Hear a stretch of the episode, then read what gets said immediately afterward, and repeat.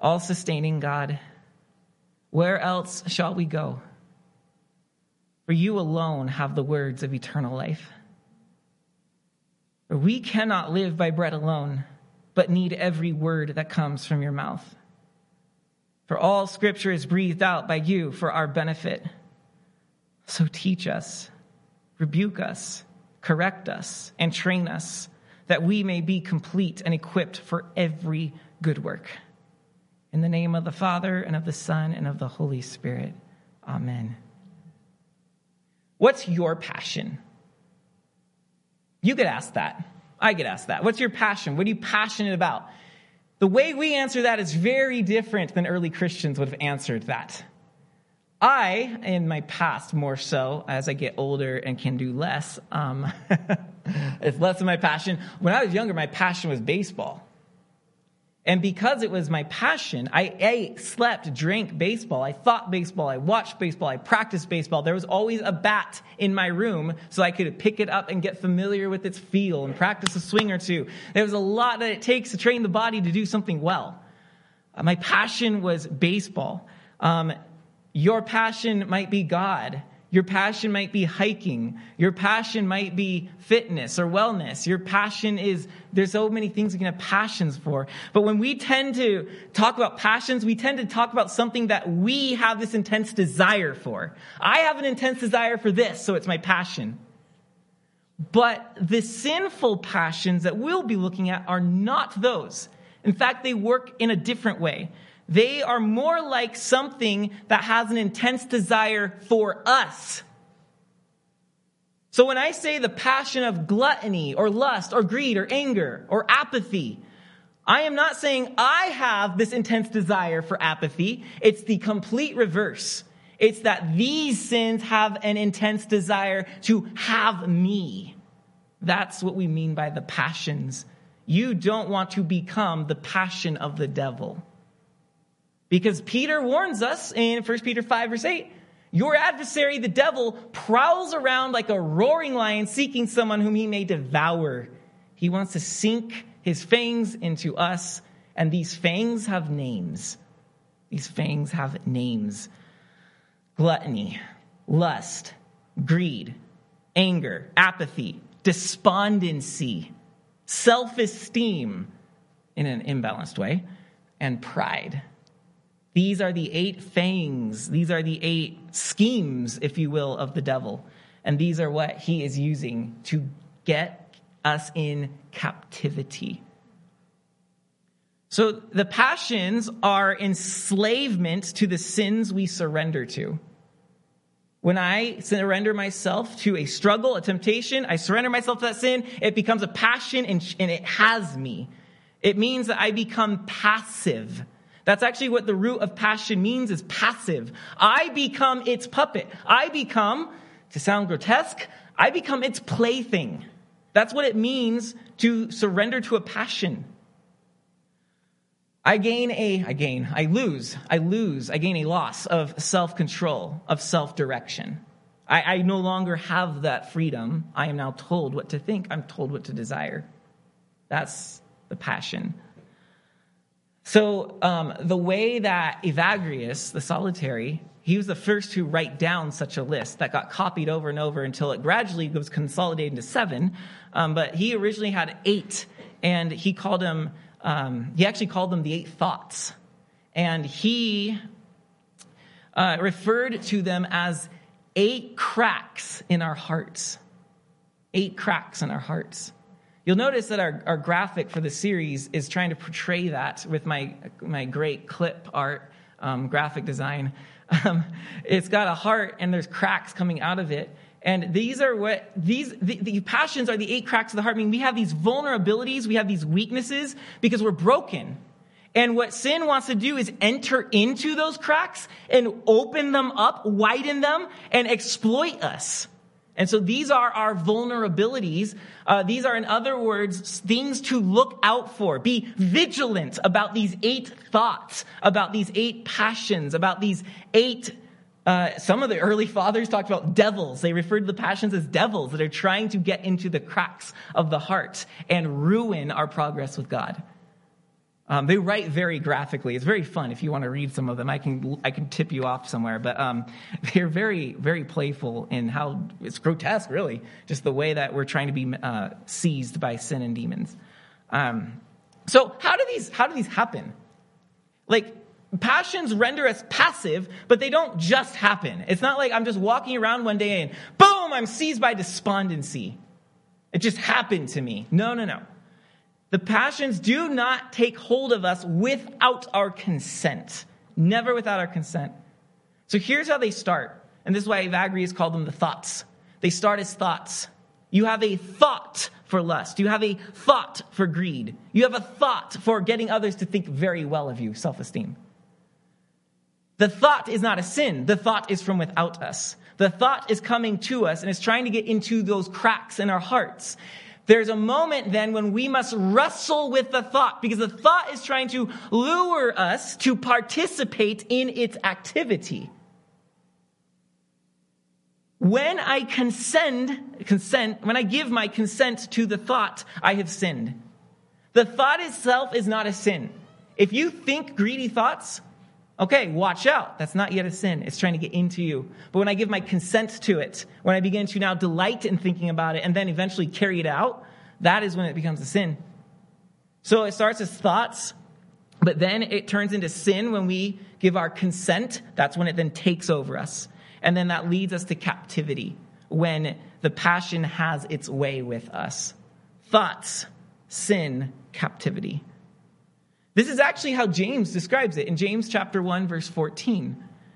He says that each person is tempted when he is first lured and enticed by his own desire. The thought comes, it's enticing, it's trying to lure you. Then James says, then the desire second when it has conceived you give your consent to it. That's consensual sex is kind of a big thing, right, in our culture. Um, you give your consent, you conceive. You see how graphic the scriptures can actually get with the idea of sin. You're coupling with it. Um, when, when, when then the desire, when it has conceived, so you've given yourself over to it, it has conceived, it gives birth to sin. And sin, when it is fully grown, third, it brings forth death. And that is captivity. That is a passion. It, bre- it produces death in our lives. Death because it cuts us off from the life of God. Death because it captivates us and we no longer have freedom in the life of God. It produces death. So, the passions, to summarize our introduction to this concept, are not something that's inside of us, they're something that's outside of us. And here, this is important. If the passions actually were inside of me, it would actually pit me against God. Because the passions dwelling in me would mean that I am evil, and that since I am since this is what I am, I am now an enemy of God and he's, we're pitting, I'm pitting myself against him because I'm evil. But if they're without me, if they're on the outside and they are brought in by me, then that means that I have hurt myself. I have this union and this relationship with God, but then I harm myself by giving into a passion. And now the God who loves me and feels the severance between us wants to bring me back in. So rather than us being enemies, he's reaching out to me with mercy he wants to not be, he's not standing there like a judge saying, all right, um, well, punishment's coming. No, mercy. No, no. He's standing there as a doctor saying, you need treatment. And I say, yes, mercy. I need your treatment. See, mercy is not deliverance from an angry God. Mercy is deliverance from the death of sin. And that's why we pray for mercy. I have eight cracks. Father, Apply the balm on me. Heal these wounds. Have mercy on me. This is how Jesus described himself when the Pharisees were like, oh, You're hanging out with sinners. Like, God can't do that. Well, Matthew 9, Jesus replies, Those who are well have no need of a physician, but those who are sick. Go and learn what this means. I desire mercy and not sacrifice. For I came not to call the righteous, but sinners. So, brothers and sisters, as we go through the eight passions and you start to feel very sinful, good news. Jesus came for you. He's the doctor wanting to heal the sinner, not the judge angrily banging his gavel and saying, How dare you? Why did you? This is what we're going to be exploring ways to keep our life in God going by battling and keeping vigilance against these passions. So, um, the schemes of the devil, Ephesians 6. Stand with the full armor of God that you may be able to stand against the schemes of the devil. I love the King James on that one. The wiles of the devil. The wiles. Because uh, the cartoon, Looney Tune cartoon, has Coyote and Roadrunner. Coyote's named Wiley Coyote. He's the, he's the, he represents the wiles of the devil. Um, so these passions are the devil's toolkit. You identify these, you name these in your life. The devil's frustrated because he's like, ah, I got to find a new knife now to get into his cracks because they become sealed and it needs to be a finer tip each time. So, tonight, so we're going to go through the eight. Tonight, um, we're going to start with gluttony. Gluttony is the one we're going to do tonight. This is actually very appropriate because tonight we have a potluck. So, yay! Watch what you eat. I will be watching you. Um, second, second, um, we are on the cusp of Lent. Wednesday starts Lent. Wednesday means if you are participating in a fast, we begin fasting. So, gluttony is a perfect one to look at because this is one of the areas that we need to shore up in our lives. um, now, gluttony was listed first in the original lists, and it was very wisely listed first. You'll hear why in a bit. But gluttony is the first one to tackle and one we must tackle. Now, I understand. We see the word gluttony on the screen and go, oh my goodness, this is not going to be a sermon for me. Oh my goodness, this is going to be a long, like, unrelevant one. No, no, no. It's totally relevant. Because gluttony is not about how much we eat, gluttony is about why we eat. Now, yes, gluttony can be about how much we eat. But all those grotesque pictures you see from the medieval ages of gluttony personified as this like gross, big, fat man like stuffing himself and just things are just drooling down, like grease is staining his shirt. Like that, that image of gluttony actually makes us think, oh, I'm not a glutton. Gluttony is not how much we eat, it's why we eat. Here's an example. When we seek to eat out of easy comfort, when we seek to eat as a form of comfort without confronting the deeper emptiness inside of us, that's gluttony. Because the devil is saying, oh, you're feeling very discomforted with yourself right now. You feel lonely. Eat something. You feel guilty. Eat something. You feel sad eat something. You just bought ice cream. It's not going to get eaten sitting there. You feel bored. Eat something. You feel like something's not right in your life. Eat something. Why? Because when I go to eat that, I'm looking for comfort. I would say the majority of our, I'm, no, no, no, no, I'm, not going to say that. Um, we do eat too much out of comfort and this becomes a distraction from the from confronting those things that we actually need to be confronting. The devil in other words is using your belly he's using your stomach to distract you from your soul. This is why i say gluttony is not just how much we eat it's why we eat and often you will overeat because there comes a point when you have to eat more to feel deeper comfort because the way you're eating is not actually bringing lasting comfort.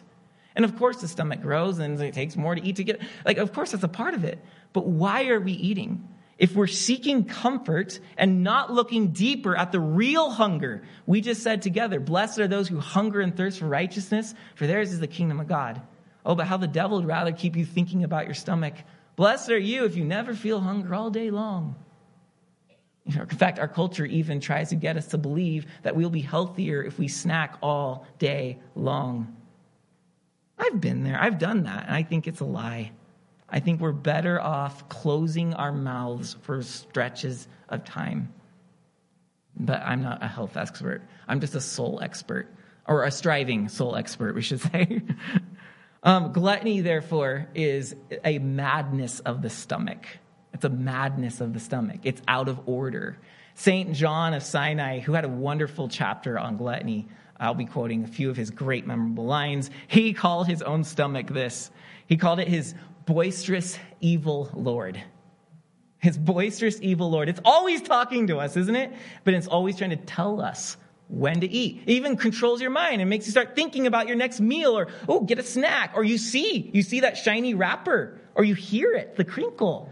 The marketers are smart. They know what they're doing. They know how to trigger our appetites. And we fall into the passion of gluttony when we're controlled by these things rather than actually eating because we need to eat. Or because, yeah, I'm bored. I'm going to hear that crinkling uh, chip bag. Those are ways that gluttony can get to us. So again, it exaggerates the need of our stomach to distract us from the deeper needs of our soul. That's why John calls it the boisterous evil Lord. It's a distraction and it's totally exaggerating the need. Trust me, like uh, when I started fasting, I had to learn this that their first grumble does not actually mean you're hungry. The stomach's just saying, I'm usually getting something about now, notice me. And fasting's a chance to stop noticing it and notice your soul for a change. And like you can actually push through those initial and go a, little, a lot longer. Now it'll get worse each time it comes back because the stomach's gonna get angrier and angrier because gluttony is a madness of the stomach. Um, so speaking of it as a distraction, of getting us to focus away from our soul, there's a wonderful passage in the Screwtape letters. It's actually in the first chapter in which we see the power that um, this, the darkness of the spiritual forces can have on us with gluttony. And Screwtape is a senior demon writing to a junior demon. He's relating a time when he almost lost his man. He's a sound atheist, and he almost lost him to Christianity. And he had a good trick up his sleeve. Here's the passage. He says this Remember that he, your human, is not like you, a pure spirit. Never having been a human, oh, that abominable advantage of the enemies you don't realize how enslaved they are to the pressure of the ordinary. I once had a patient, a sound atheist, who used to read in the British Museum. One day, as he sat reading, I saw a train of thought in his mind beginning to go the wrong way. The enemy, of course, was at his elbow in a moment. Before I knew where I was, I saw my 20 years' work beginning to totter.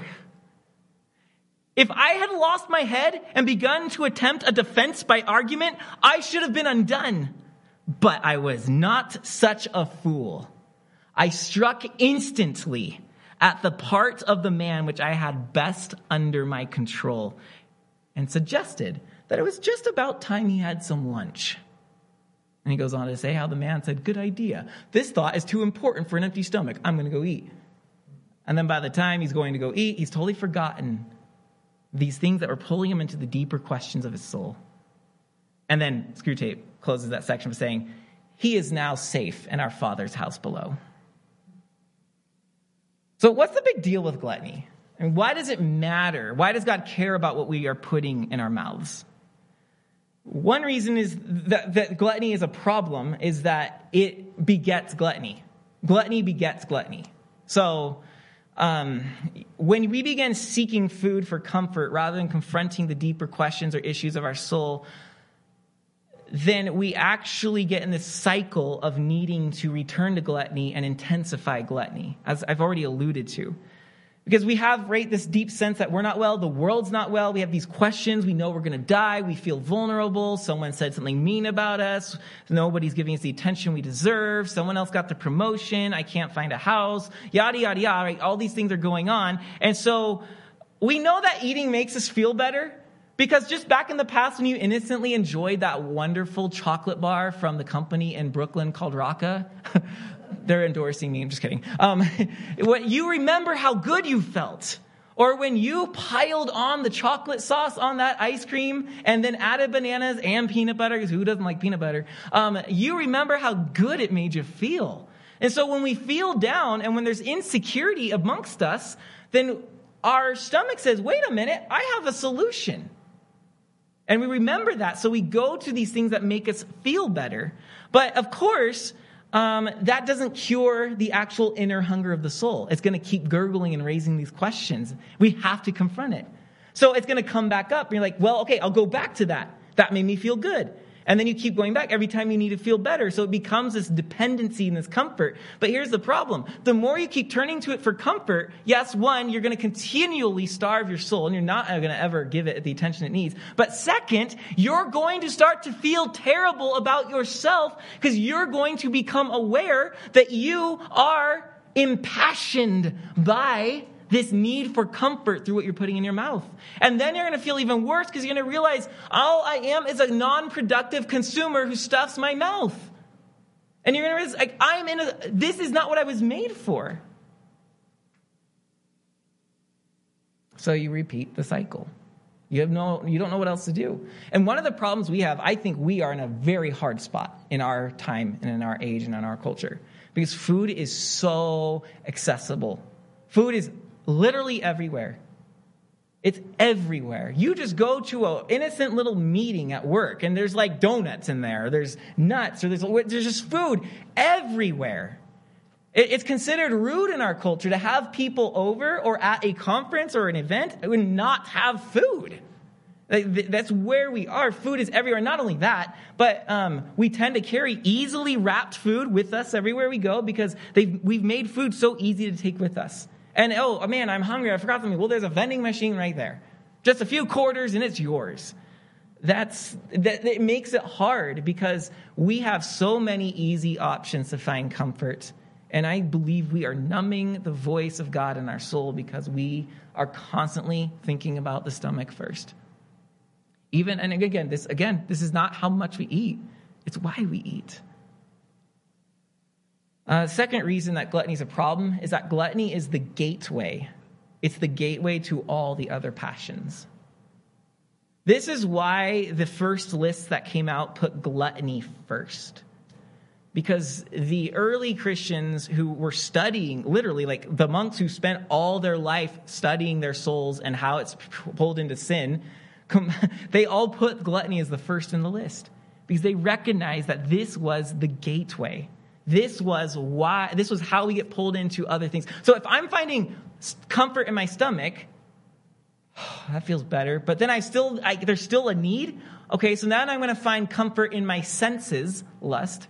Then I'm going to find comfort in my material surroundings, greed. Then I'm going to find comfort emotionally by making sure everyone does what I want or I'll get angry. Then I find comfort. It just goes down the road. The, the gluttony leads us to all the other passions. Um, that's not to say you can't be angry while you're fasting. Like you can still be angry. It's not like you have to go through these in order, but often gluttony will be a chain reaction to the others. Here's how John of Sinai talked about gluttony. Um, he said that gluttony is the prince of our missteps. It is the gateway of the passions. It is the leader to corruption. It is the ruler of the passions. If we, quote, he says, if we investigate the subject, we will discover that it is the belly alone which is the source of all human shipwrecks. Is that an overstatement? Well, he gives us some examples. Gluttony was the stumbling block of Adam. God's first command was Eat anything you want, but don't eat that. That's fasting. Just don't eat that. What did Adam do? He ate that. It's the stumbling block of Adam. It is the destruction of Esau. Genesis 25. He gave up his birthright for lentil soup. It is the sin of the Israelites. Exodus 16. They grumbled against God because there was no leeks and onions and in and out in the wilderness. Then they got manna. And then in Numbers chapter 11, they complain about the manna. This stupid manna is dry, it's boring, we're tired of graham crackers. Give us meat! And then God gives them meat, and it becomes a curse that's coming into their mouths. Um, it's, also, um, it's also the disgrace of Noah lying naked, Genesis 9. And of course, gluttony is not just food, right? It could be drink. So, no, Jim, I don't have that kind of a drinking problem, but yes, a water drinking problem, maybe. Um, it is also the destruction of the sons of Eli. Lesser known, but in 1 Samuel chapter 2, God judges the house of Eli, the high priest, because his sons would actually abuse the sacrificial system. And they would, when people brought the offerings, they would just, a certain portion was supposed to be given to the priest, but they would just demand the best portions and tell the people how to give it to them. The people like, that's not what God says. Like, this is what I say, give it to me. Gluttony. Um, but there's one more that he did not mention, and I will mention, and that is the blindness of Isaac.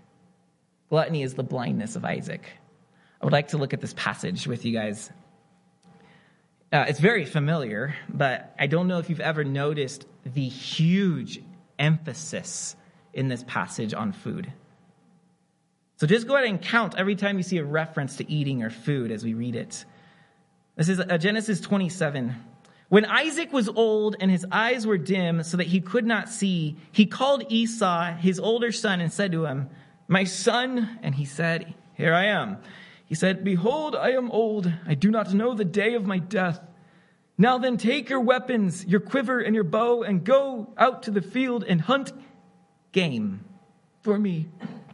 And prepare for me delicious food, such as I love, and bring it to me so that I may eat, that my soul may bless you before I die. Already there's three. There's going to be more. Now, no, though, we're told right away he's blind. Yes, okay, he's old, he's literally losing his eyesight, but he's also losing the inner capability to perceive what's happening. I mean, you and I know, we read, we've read this since we are kids, right? And I, my question is always, how dumb can you be to be duped by this? This is the easiest thing to detect. You're lying, you're Jacob, you're not Esau. I mean, goodness, skin, who really has hair like a goat? Right? Honestly, like, was that really going to fool Isaac? But here's the lesson which we're about to see being subtly told. When we give in to our stomach, the soul can't detect these things. We are blind more than just in our eyes. So we continue and we see in verse 5. Now Rebekah was listening when Isaac spoke to his son Esau. So when Esau went to the field to hunt for game and bring it, Rebekah said to her son Jacob, I heard your father speak to your brother Esau. Bring me game and prepare for me delicious food that I may eat it and bless you before the Lord before I die. Now, therefore, my son, obey my voice as I command you. Go to the flock and bring me two good young goats so that I may prepare for them delicious food for your father, such as he loves. This man in his older age has just been given over to his appetite. And you'll notice they're making preparations to get the best goats, two, young, two good young goats, and to make this good for him, like delicious food that he loves. verse 10 And you shall bring it to your father to eat, so that he may bless you before he dies. But Jacob said to Rebekah's mother, Behold, my brother Esau is a hairy man, and I am a smooth man. Perhaps my father will feel me. Now, senses are another, uh, this is a sub theme in this. You'll see smelling and feeling. Um, but yeah, it kind of goes with the senses um, of eating. Perhaps my father will feel me, and I shall seem to be mocking him and bring a curse upon myself and not a blessing. His mother said to him, Let your curse be on me, my son. Only obey my voice and go, bring them to me. So he went and took them and brought them to his mother, and his, and, and his mother prepared delicious food, such as his father loved. Then Rebekah took some took the best garments of Esau, her older son, which were with her in the house, and put them on Jacob, her younger son. And the skins of the young goats she put on his hands and on the smooth part of his neck, and she put the delicious food and the bread which she had prepared into the hand of her son Jacob. So when he went in to his father, he said, My father. Now, I don't care how good you are at voice copying, a father knows his children's voice. You can't imitate Esau's voice. My father, he, and he said, Here I am. Who are you, my son? Jacob said to his father, I am Esau, your firstborn and I have done as you told me. Now sit up and eat of my game, that your soul may bless me. But Isaac said to his son, How is it that you have found it so quickly, my son? He answered, Because the Lord your God granted me success.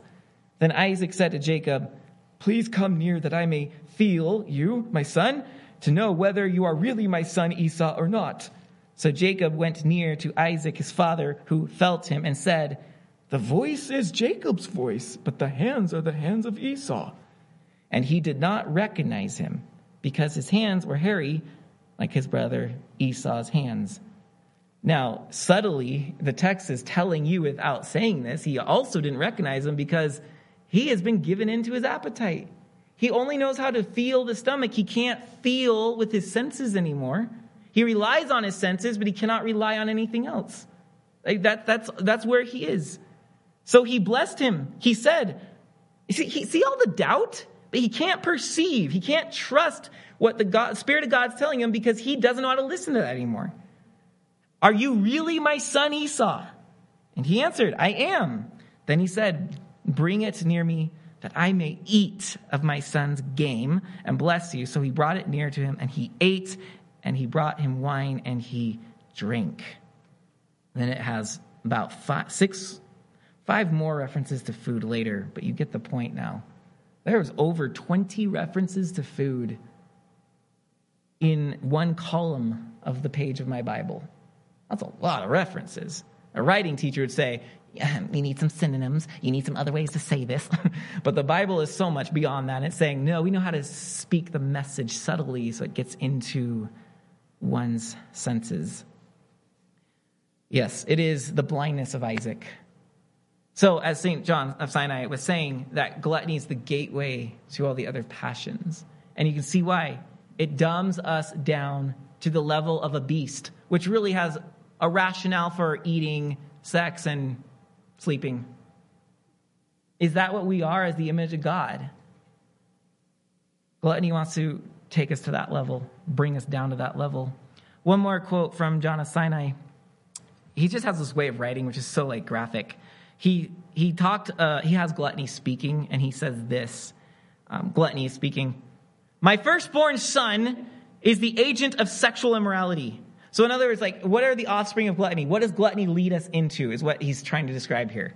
My firstborn son is the agent of sexual immorality. After him is hardness of heart, and then drowsiness.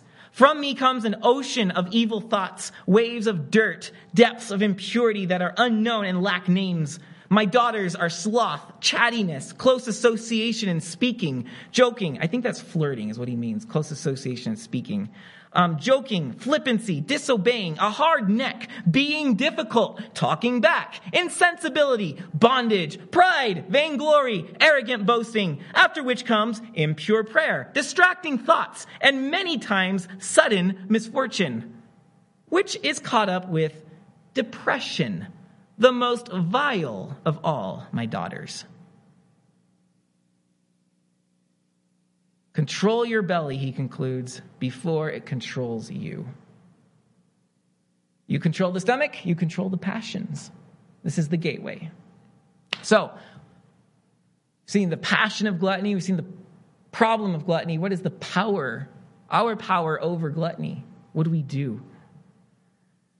Um, with all of these passions we're going to talk about, our aim is to become dispassionate. Dispassionate. Now, again, in the way we think of the word passion, we're hearing, oh, be indifferent and apathetic to everything. Be so chill and nonchalant about everything. Oh, you're too excited about everything, man. Calm down.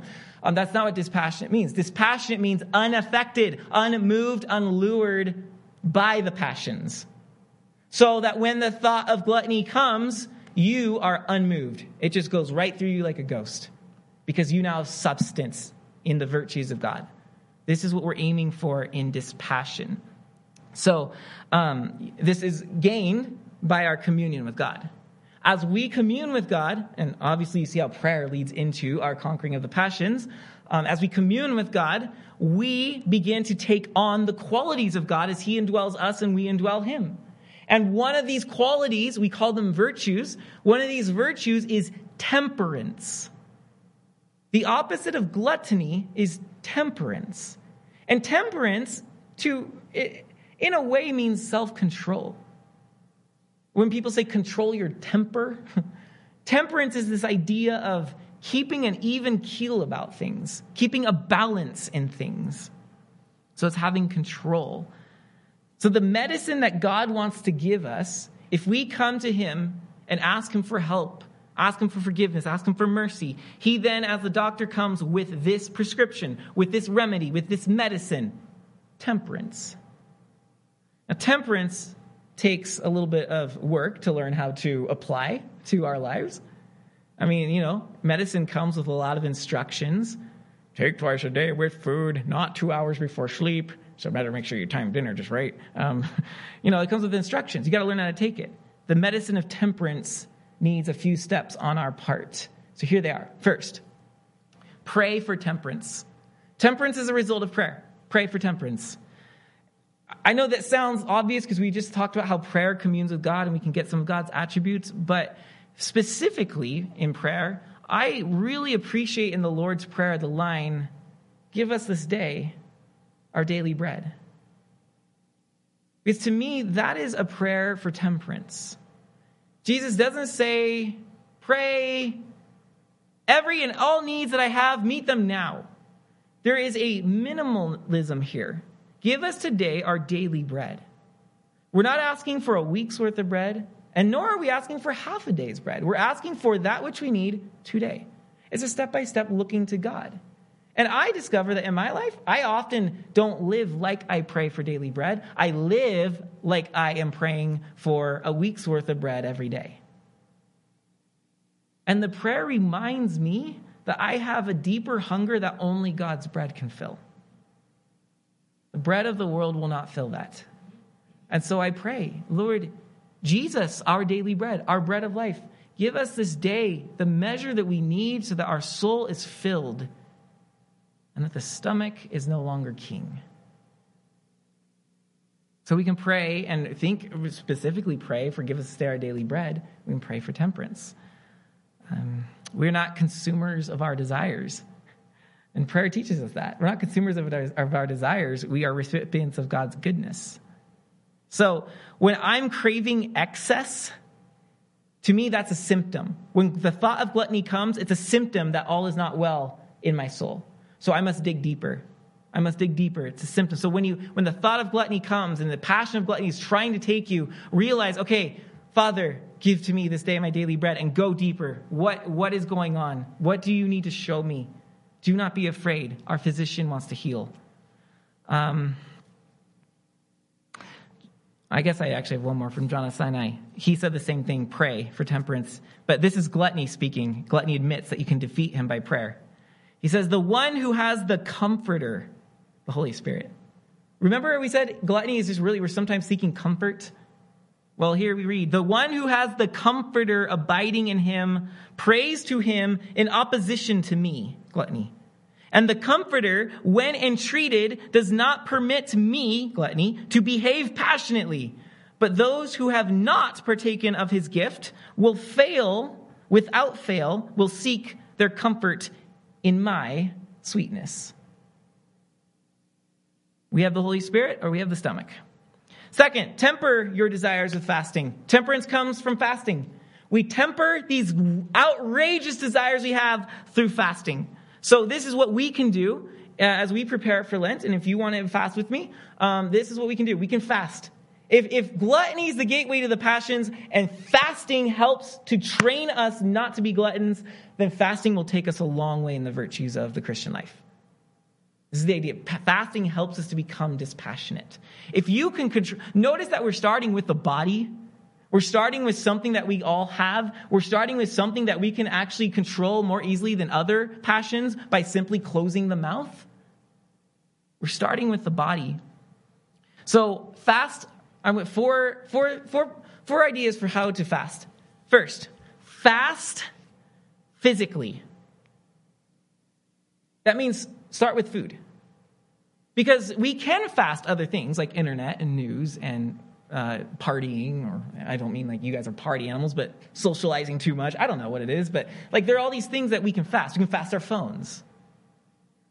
Um, but start physically, fast physically. Those things are great to add on, but the reason for fasting food is because the stomach really does drive more than we realize until we resist it. Fast physically, I mean, starting from food. Um, the reason for this is that our food is directly connected to our bodies, and our bodies are directly connected to our souls. I think we tend to think that we are souls that are enclosed in a body. And we tend to think like this body's going to disappear when we die and then the soul's free. That's not true. Jesus came to us in a body and Jesus was raised in a body. We will always be bodies and our souls are not just inside a body. Our souls and our bodies are connected and united to the extent that what I eat may affect how I feel and what I think.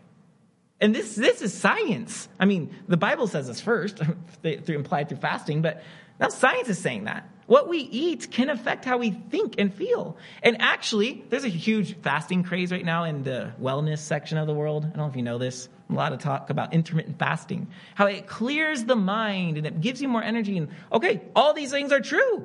Because when the body is put in its proper place, the soul can thrive. But we too often put that first, and then our soul's dragged around with this, oh, I'm overburdened with this sensory food stuff. The body, in other words, then is the gateway to the soul. One of the best ways to transform the will of our soul to the will of God is to form ourselves physically, and one of those ways is with what we eat. So, controlling what I eat can actually bring control in my soul. Um, so, fast physically. Oh, here, here's a, here's a consideration. If you can't say no to your stomach, what makes you think that you can say no to Satan? This is why this is a fantastic starting point. Learn to say no to your stomach. Second, fast regularly. Uh, sometimes we fast for special needs like there's a big decision to make in our life. Somebody we're praying for really needs help, so we choose to fast, right? Um, but it's been my experience, at least in growing, my experience growing up, is that that was the only way fasting was ever talked about. And it ended up that I never really fasted for those big things because when I would randomly and rarely fast, it was so hard. I hated myself in my life. So then I learned that ancient Christians fasted regularly on a schedule and that that can teach us the gift of fasting. Because at first, I remember confessing this to a friend. I dreaded fast days. Every morning when I got up, like, oh, it's a fast day. And it was just hard. But then you learn as you go, and you learn how to do this and how not to do it. And by fasting regularly, it becomes a pattern in which you have control over the soul.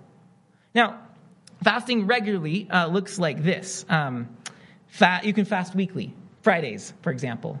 Ancient Christians did Wednesdays and Fridays.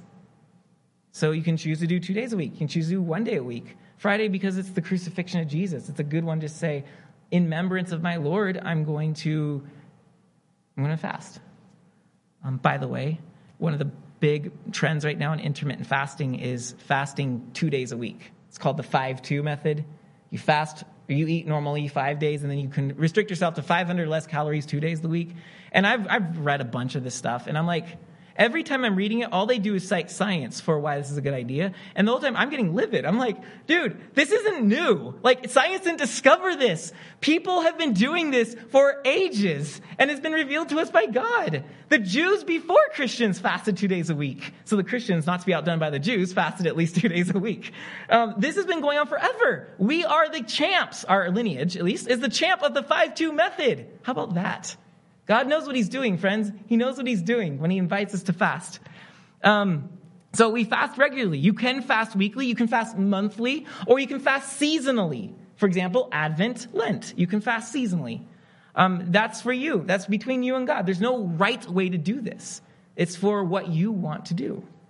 Uh, third, fast simply. So we fast physically, we fast regularly, we fast simply. Fasting simply means just stop thinking about food all the time. I mean, it's amazing how much of our mental energy is going to when is my next meal? When is it? And what is it? How much of your morning can be packing your food for the workday or energy given to f- cooking at night or just shopping and making that list and oh, it's just, uh, how much energy goes to food.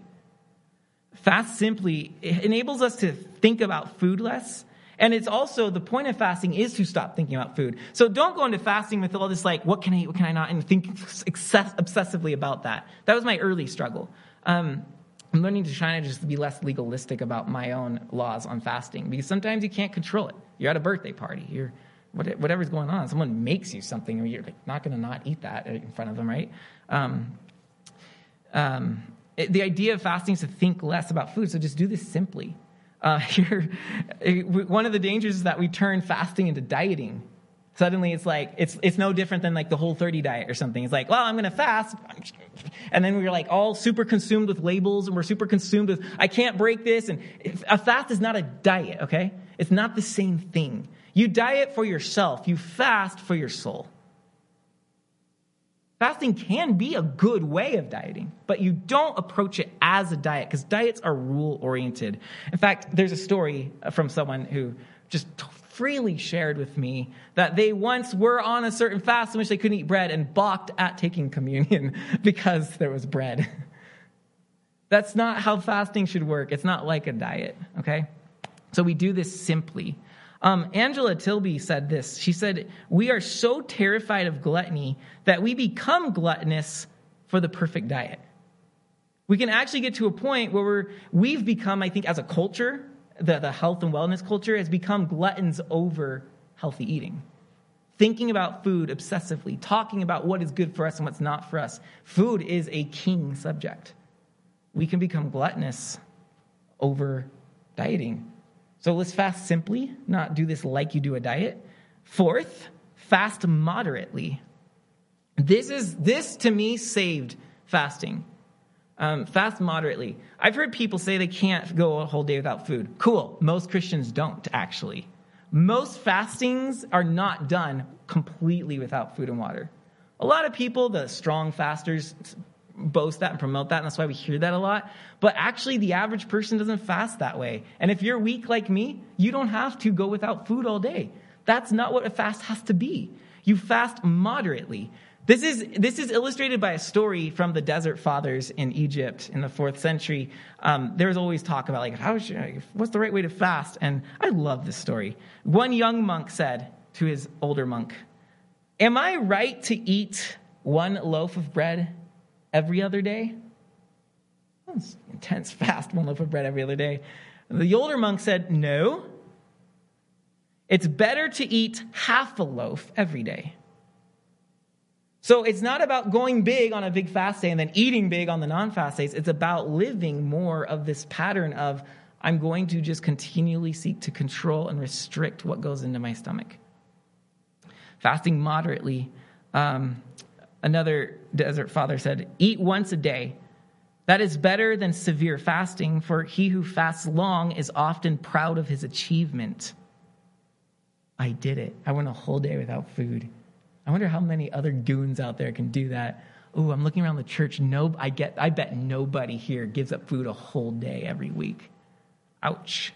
You're just used fasting to get to another passion, pride. Um, so eating, fasting moderately is eat. But when you eat, follow these simple guidelines. Eat less. If you like two cups of coffee or 10, uh, drink one or five. Like reduce, do less. That's a, that's a simple way to fast. You don't have to uh, just go crazy with no caffeine that day. Um, eat less often. Try removing one meal. Try eliminating snacking. That was the big one for me. Just like eliminate food between the times you're supposed to eat. Uh, feel hunger. You should feel hunger. You should feel the agony of the stomach's deprivation. That's a good fast. You should at least feel that at some point in your fast. Um, because we usually, as Americans, we rarely feel hunger. And then third, eat simply. That means don't eat out. Don't, um, if you have toast and you usually butter it, unbutter your toast. If you like lots of sauces on your meat, have no sauces on your meat. Just try to eat plainly. Um, and then if you drink, stop drinking. Um, that's a good way to fast as well. So, covering some of those basic things. Um, there you go.